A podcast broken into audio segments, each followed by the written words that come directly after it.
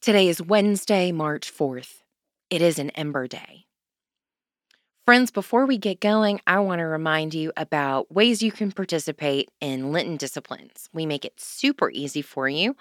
One way is through Lent Madness, which you can read all about and play along with at lentmadness.org.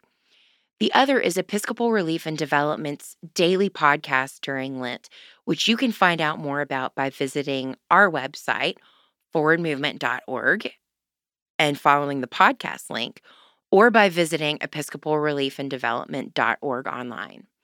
Also, we want to remind you about the Facebook plan where you can send us pictures to tech at Forward Movement of you or your friends or your coworkers or your classmates dressed up as any one of the saints from Lent Madness this year. We look forward to hearing from you. Mark chapter 1 verse 39 and verse 45b. And he went throughout Galilee, proclaiming the message in their synagogues and casting out demons. And people came to him from every quarter. Modern life has given us many advances and new problems.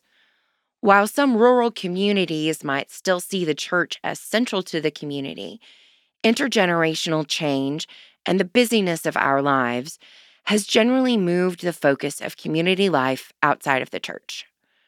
Social media has created new forms of community, and we must take care to not create echo chambers within these new communities where we only hear what we agree with or like. Jesus shows us what to do with the good news. Proclaim it to the world. Take it to everyone in profound need of good news. A wise pastor of a new rural church in a developing area put a sign above his church door so the congregation could read it as they departed after a service.